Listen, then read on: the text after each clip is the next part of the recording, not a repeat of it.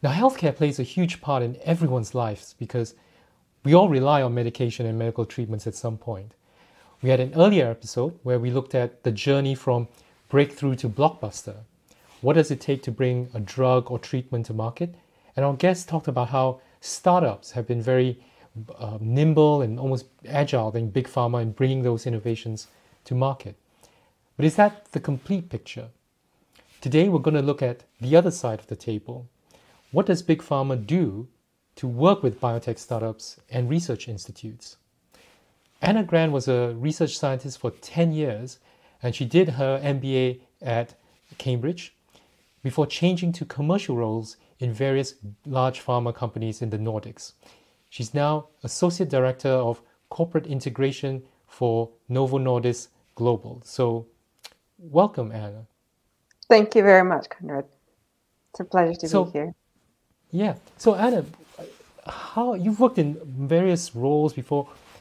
How does Big Pharma approach the question of whether to build in-house capability versus acquiring that through M&A partnerships uh, or other kind of alliances? Well, I think it, it really comes down to um, to t- three factors. One is is the, the growth potential of, of the company and its ambition. Um, then there's the time, and then there's the, the internal capabilities. Basically, is there is is is there t- enough time uh, and internal know-how to be able to fully realize that growth potential that that the company is is, is looking for? Um, usually, the constraint is either time, need to move fast, or capability, we're looking at um, breakthrough innovations, uh, breaking into new therapy areas, something totally novel. Um, and if there's no time to build that in house, then then it's perhaps better to go out and see what's the best that the world has has to offer, and how can you partner um, with the best minds and the best innovation, really anywhere.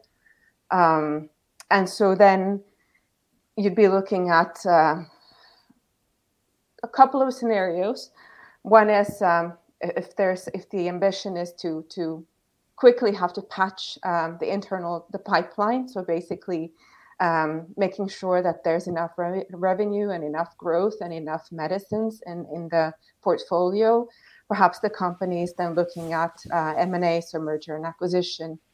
Um, if the ambition is to build a long-term pipeline um, and really lay those investment bricks um, carefully and and really ensure height of innovation through a long term, then perhaps a collaboration um, is the best way to go.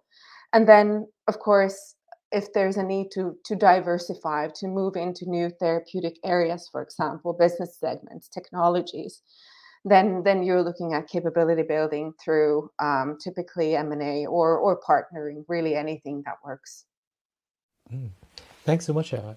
Uh, and before we go on, let's just have a shout out to some of the people watching today. We've got uh, Aaron from Surrey, Saswati's watching from Bangalore, someone's joining from Canada, uh, Christina's from Barcelona.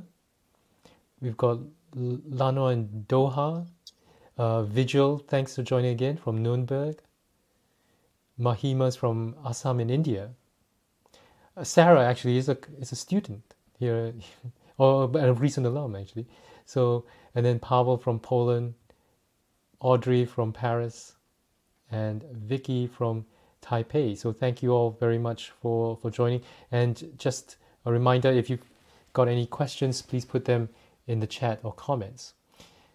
So Anna, you mentioned these various uh, factors, right, and various ways in which big pharma can work with uh, startups or could be research institutes and things like that. Uh, who in in that corporate boardroom deciding? Is it going to be people from uh, the science side, people from product, from marketing, uh, or from legal? Who who who decides, or who whose voices are heard when big pharma thinks about what kind of partnerships they want to to go get into? It is I would imagine that in most pharma companies, um, when you go high enough, it's really about big, bold strokes, ambitions, um, direction of, of growth, um, direction of investments.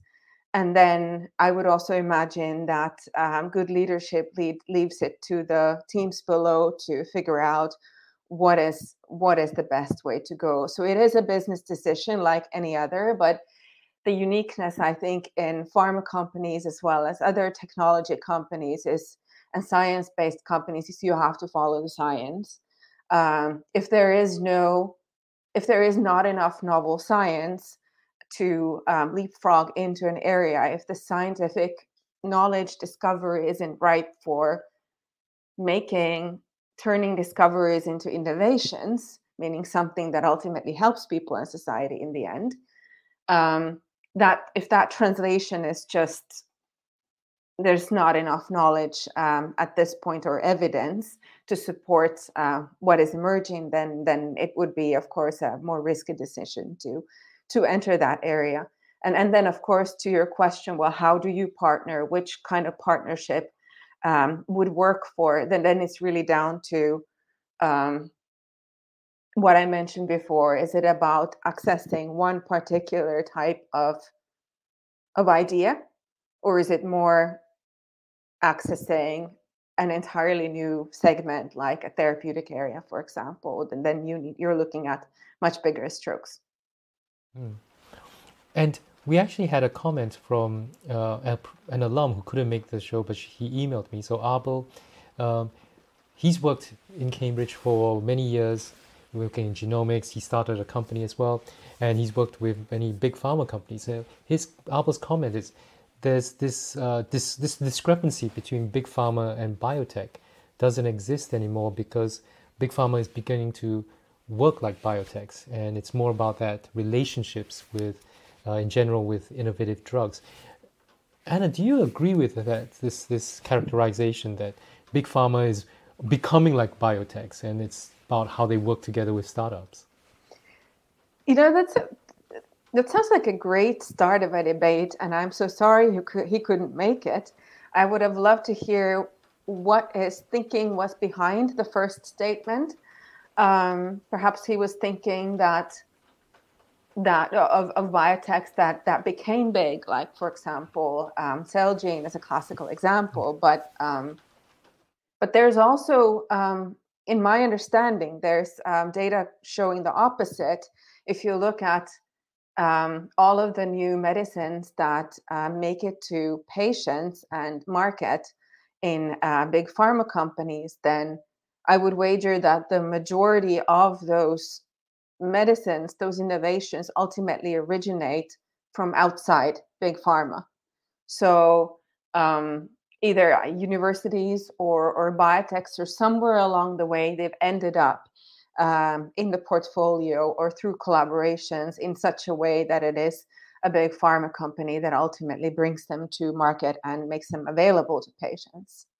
So, in that sense, I, would not. I would not immediately agree what his statement is, but then again, I, I as I said, I really wish he was here to join the debate. Mm. And I think the uh, other part, because what you just mentioned reminds me of what we covered in the previous episode, where the idea was that you had these startups that were very good at, as you say, you know, seemingly bringing innovation, right, drugs. But it was because they experimented a lot, uh, and they were very disciplined about cutting their losses. Or when they realized something's not going to go, they just dropped it.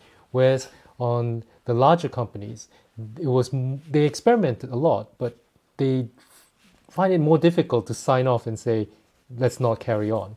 Um, do you think that is uh, the kind of characterization, and therefore it's about bringing those ideas that seem to, to rise above the, the parapet into big pharma, who can then market and maybe scale it? You know, if you have uh, a limited amount of funding and it's lean, you need to really think through what you do with it, right? Um, and there's this concept of, of killer experiments really throwing anything at everything at an innovation as a, as a an idea, a discovery to see whether it floats or sinks. If it sinks, then then it sinks. If it floats, then maybe you got something.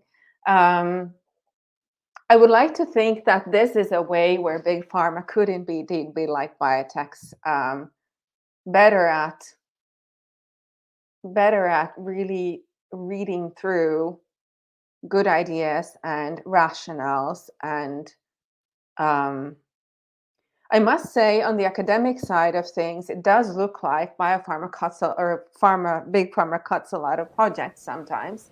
Hmm. And, and, and that does suck if you're an academic collaborator and you've been working in the field for 20 years and a company just has a project with you for three years and then they said oh actually we exited the space but again that is the decision that you're talking about where it serves a different purpose mm. that the function of of of innovating in in big pharma serves as a different purpose and you get you maintain in my view the best um, height of innovation and agility and leanness if you if you are very mindful about um, selecting the best ideas and if they're high risk then just finding the best leanest way to de-risk those mm. I think we can take some of the questions that are coming in. Um, Brian Yang, who I think was your classmate in Cambridge, hi, he's Brian. got a few questions actually. So, hi, Brian. So his first one is, how do you decide the valuation for target companies if it's just IP and some early, maybe some early clinical trial data?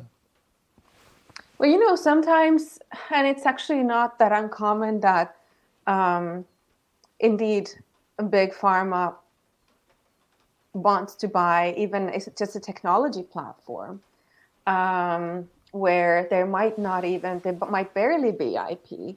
There might not be any early market adoption. This, this it takes, I think, um, the the classical number is up to ten years to bring a medicine to the markets. It's a long, high risk game. Um, how do you then decide the valuation for M&A? Well, you need to look at, I would imagine every company does it differently, but you need to look at what what is the potential for patients um, when this medicine might uh, might be available what would its most likely indication be it's a disease space of use basically. Um, how many patients would be benefiting from it?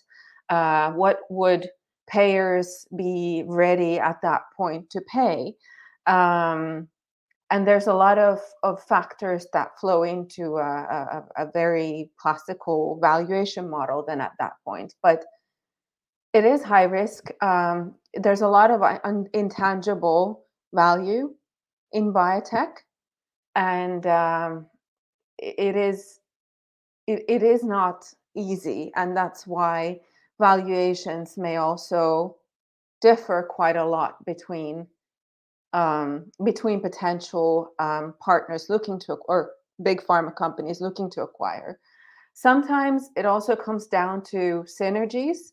Um, one big pharma company might look at an acquisition case, seeing a different with the, their lens, seeing a different potential, seeing a different synergy in combining what they might already have or their own um, existing sales force in the field, for example, that gives one valuation to a, one business case, whereas another pharma company might lack that and might need to take on a really, really great idea, but then then hire the team and hire the the commercial um, team later, and that of course also has an effect on the valuation in the business case. I think this is a good time to go to another question from Brian, which is uh, how do you handle this post M&A integration? Because a lot of data shows that that's the part that really determines, yeah. you know, makes or breaks the deal, isn't it? It is, and it's. I've worked in both spaces. I've worked more in the pre-deal space, which is often seen as a bit, if I may use the word, sexier than post-merger integration. But deal making is a sprint, and integration is a marathon, and that's where the rubber really hits the road. Like you said, I think there's a, a well-known number floating around that 70% of M&A don't capture or realize the full value potential and not to speak about the small amount that then actually grows that value potential further in time. Um, I think Ryan, uh, your your your question could be best answered with it always feels like not well enough um, because unfortunately for well for a big pharma company um, bringing in a couple of small biotechs per year, for example, it's you, you have a process for it, but then for a biotech that's being bought, it's it's it's it's a massive change, um, and incl- it includes people.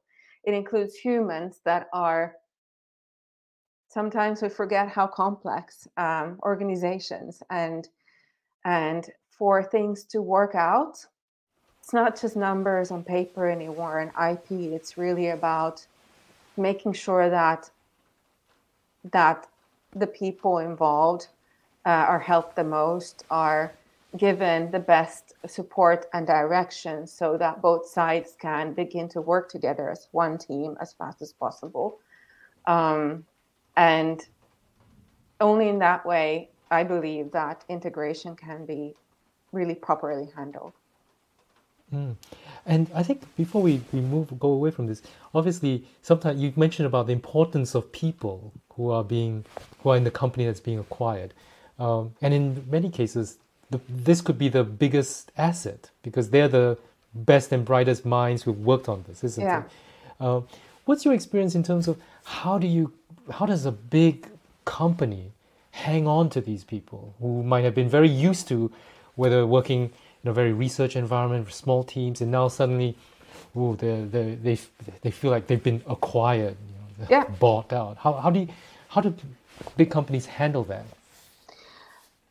Well, I, I can only speak to what I've seen, um, but you know, I, and I think the first thing to remember is they didn't choose to work for uh, the big pharma company. They chose to work for a small, nimble biotech and then they got acquired and so suddenly they can't just walk to perhaps uh, an IT person that they've known for the whole time. They have to call some office somewhere else in another country um, to try to get their new laptop to work if they have a new laptop on day one. So, so, so there's a lot of um, there's a there's there's just a lot of mindfulness needed from the big pharma partner to make sure that if one of the integration value drivers is a productive team, a productive organization, whether it's commercial or research or something else, it really finds ways to to retain the people, and it's not just through financial uh, incentives. It's really around having a very deep think about what is the new reason of why these people should continue continue to come to work what made them driven and productive and happy before and how can they now in their new home continue to be that and sometimes it's not for the same big why anymore there needs to be a new purpose to go chase and and that mm. clarity um, I believe that makes a huge difference. Yeah, we've got this other questions from someone on LinkedIn. Is there a trend in pharma to either work with or internally develop venture building teams? So small teams dedicated to quickly develop or kickstart new new products, or is this model not viable because there's just these long lead times? I, I would imagine that this concept of entrepreneurship um, is is common in most industries that are technology heavy, especially. That's my sense. Um, yes, the lead times are long, but there's a lot of steps before, right? And perhaps a venture building teams um, sole purpose is not to develop a therapeutic or an innovation from scratch and take it all the way to market to patients. It could also be to just go after a new kind of science and bring it to a proof of concept to see that it actually works in a human being and then hand it over to um, the larger organization to further develop. For example, those are models that I've seen in, in several pharma companies. Okay.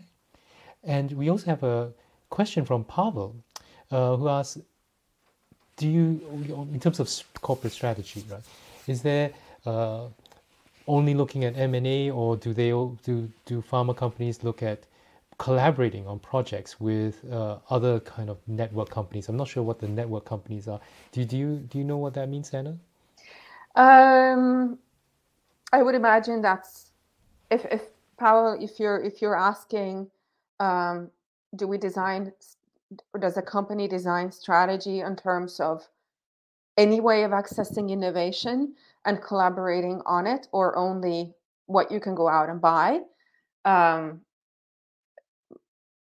my sense is that you need to look at, what, as I said, time, um, growth potential, and uh, internal capabilities uh, is the best option to buy or is it to collaborate um, if you buy a company you pay you pay for a premium right? You need to make the initial investors happy you need to make shareholders happy. Um, if you take that money and you buy an entire company and you you put it into i don't know a dozen earlier stage collaborations spread out your your your bets perhaps if you will um, maybe in some cases that is the better way forward. It really depends on on, on what the big pharma company needs and in what time horizon. And this is going to be a very general question i guess. Um, Saswati asks, you know, following up on our discussion about people's assimilation in M&A. That's a very terrible word, assimilation, sorry. Again, it goes back to this thing about being acquired. But yeah. um, Saswati asks, how would you define, you know, big pharma company culture? Oh, Saswati, I think there are as many company cultures there are companies.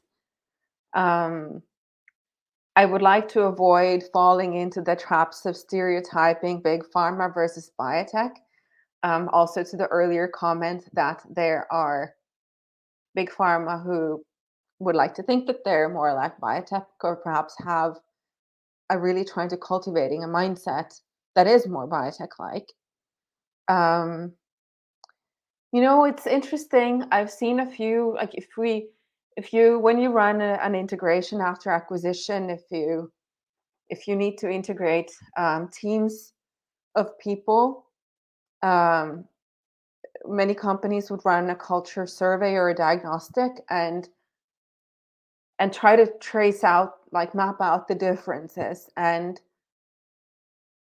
based on what i've seen it's not always the stereotype of the biotech thinks they're agile and the big pharma companies the dinosaur. Sometimes those those maps can be surprisingly overlapping or there might be surprising gaps. So my sense is to try to look at the combination of two companies as a unique case and try to figure out okay what do we have here? How, how do these two kind of instruments play together? How can we best, best uh, make them play in in harmony together that amplifies? And it's not it's not it's not always the same changes that you need to make and what I find interesting interesting is that I, I would really like challenge also big pharma companies to look at an integration project and not not from a point of cultural empirism and try to stuff their culture on everybody, but really also try to ask themselves, well, okay, if this needs to work and deliver value, does that mean we have to change? And how in that case? So I guess what I'm trying to say is that I, I would really encourage looking at every case as a unique one. Hmm. Yeah, those are wise words. And Saswati, sorry, I didn't mean to say that you are terrible for using the word assimilation. It just creates these perceptions, I guess, of, of being like uh, you're an organism being absorbed by this big blob, or like the Borg, if you remember Star Trek. So you know, I think, I think, you probably feel like that. I have never been acquired, if you will. Oh. But that's definitely I don't think that's a very uncommon feeling to be mm. absorbed on, on that that's how it feels like. Yeah. We have a question from Sarah who's asked Do you think that biotech needs to think more about market access when evaluating their pipeline in order to improve the rates of innovative therapies that make it to market? Or do you think this is better suited to do it in partnership with pharma? I'm trying to understand the question. Uh, do we th- do I think that biotech needs to think more about market access when evaluating their pipeline? So I assume looking at where to focus investments. Um, do you know? I, I what is very commonly seen, what I see in in biotechs is their biotechs have have a different business case, right? They they the, the, they need to um, bring a, a, therapeutic to to to market to patients as soon as possible. And sometimes that means going for the smaller indications first the rare indications the ones where you may have a lot less patients uh, per country that you choose to bring them the, the medicine available to. Um, they may not have the funding from their investors to run uh, clinical trials of tens of thousands of, of patients, and they shouldn't. Um, but then again, the discrepancy often becomes unless the big pharma companies is looking for a rare disease asset, they will look at it, look at the asset and say, okay, we understand you're you're you're going for this patient population because this is how you will you will make a difference with your resources. We're looking at something else. Um, we'd like to perhaps take your medicine and bring it to a much wider group of patients where it can make even bigger difference. Um, then it's up to the of course to both parties to negotiate and um, agree on, on if that is possible and, and how that could be possible together. I hope that answers think, the question. Yeah and if sarah you can please feel free to put in the comments if you want any further uh, clarifications. Moving on to another question here, Coco actually works in the accelerator, uh, has a company here, the accelerator at Cambridge, and it's in uh, in the medical side. So she asks if you have a platform technology product that has multiple use cases across different diseases, how common is it that one partnership with a big pharma on one disease will lead the same pharma to scale the deal to other areas? So how much horizontal uh, conversation within a pharma happens? So, if I'm trying to read and understand the question correctly here, but it is inherent to life science innovation that when you start with a discovery in a research lab, it can take you many different directions um, because there you might be dealing with a new discovery uh, in a molecular pathway or you might be uh, developing a technology like gene therapy was at the time um, but you have so many different uses and now of course it's used for multiple purposes and diseases um, big bi- biotechs will need to choose wisely how to partner out their innovation if it's a platform technology. Uh, many biotechs choose to offer um, access to the platform technology to anyone who wants to and is a credible and good partner and strike multiple collaboration agreements and then kind of piece out the cake to say okay we give you the rights to further develop and research within this therapy area. We give you the rights to do it in this therapy area. Um, and so you end up sitting in a biotech with a platform that is um, getting proofs of concept in multiple diseases at the same time almost. Um, when it comes to a point where that platform technology is proven to work in many areas, um, and a big pharma partner would wish to buy the whole company, it yeah, then then you need to read through, of course, carefully every agreement and and, and evaluate every partnership to see is that even possible uh, as a big pharma partner. Um, but that's um, I think that's that's beside the point here. Um,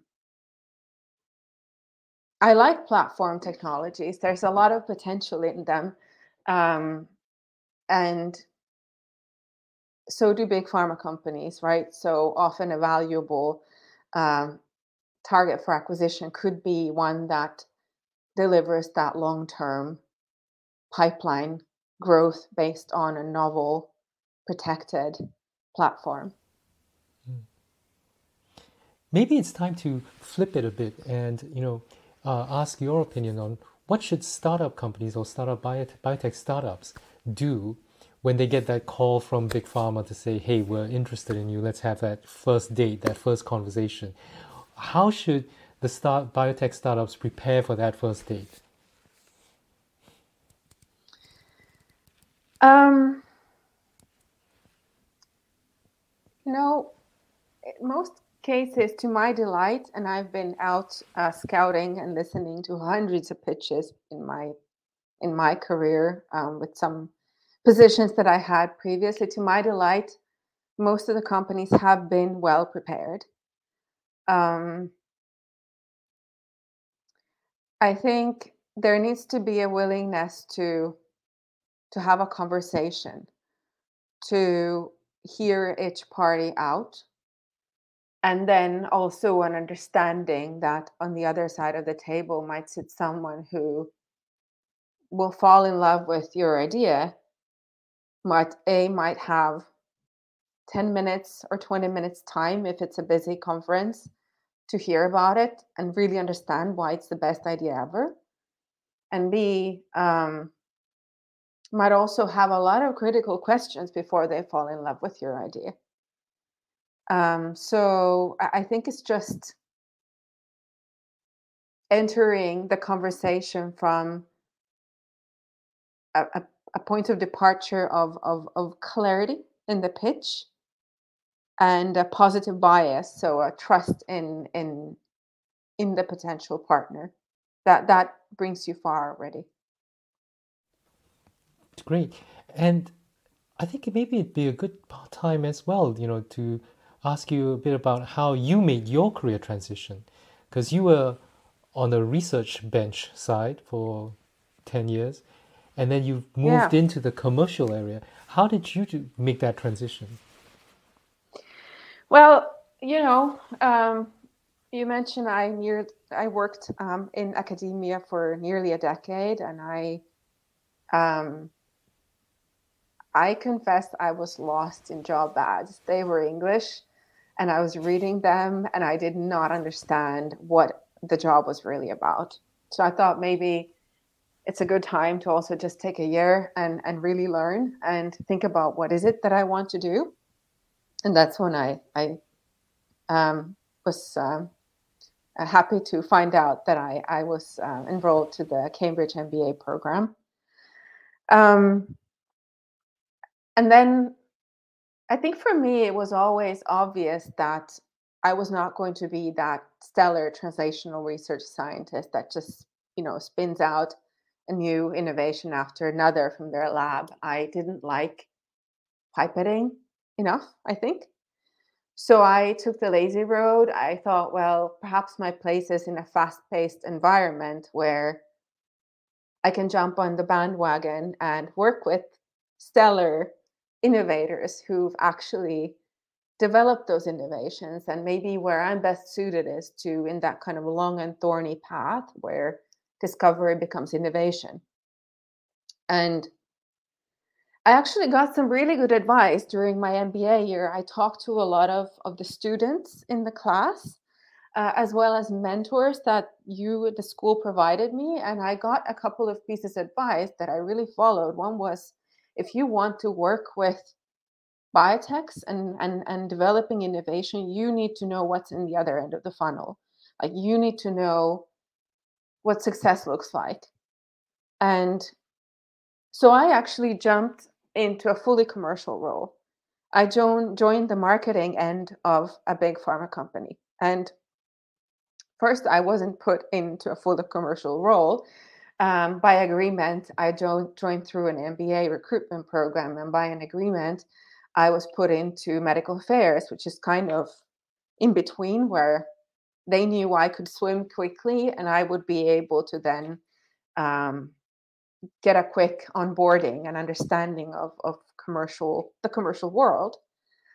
Um, and then I spent a few years actually learning about product launches, understanding what's coming out of the other end of the funnel before moving into where I really think I will stay, which is really um, business development, external innovation, working with startups, investing that that space. And it's a good time to uh, maybe bring out this question from someone on LinkedIn.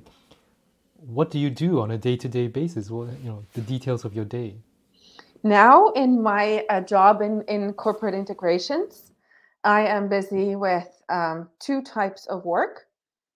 One is is projects like live integrations. Um, we're looking at a couple of, of very interesting um, potential deals that I'm, I'm involved in. And um, that's kind of eating more and more into my time currently. Uh, but then also because I work for a company where this this our team has just been established, because we're looking at a trajectory of of uh, a lot more BD activity and M and A the coming years. We're also um, investing a lot in capability building internally. How can we become better at integrating uh, companies? What you know, what structures, what what kind of uh, processes, tools, playbooks, teams, capabilities do we need to have in place to make sure that when when our leadership signs on the dotted line, we actually make that partnership or that acquisition worth the while in the long run for everybody. Yeah. Now you talk your your career journey has been from the science side to commercial, and we have a lot of MBAs who are interested to work in pharma, work in the healthcare industry, but they don't have that deep scientific knowledge that you had. What's your advice to them in terms of how can they get into the uh, pharma industry? How can they act as a bridge, like you have, between the science and the commercial? You know, I, I don't think that you need technical knowledge. Um, you, you learn. I've seen people do really well coming from finance, coming from accounting, lawyers, sales. Um, I think what my advice would be what you can focus on in good leadership. That that's what's needed.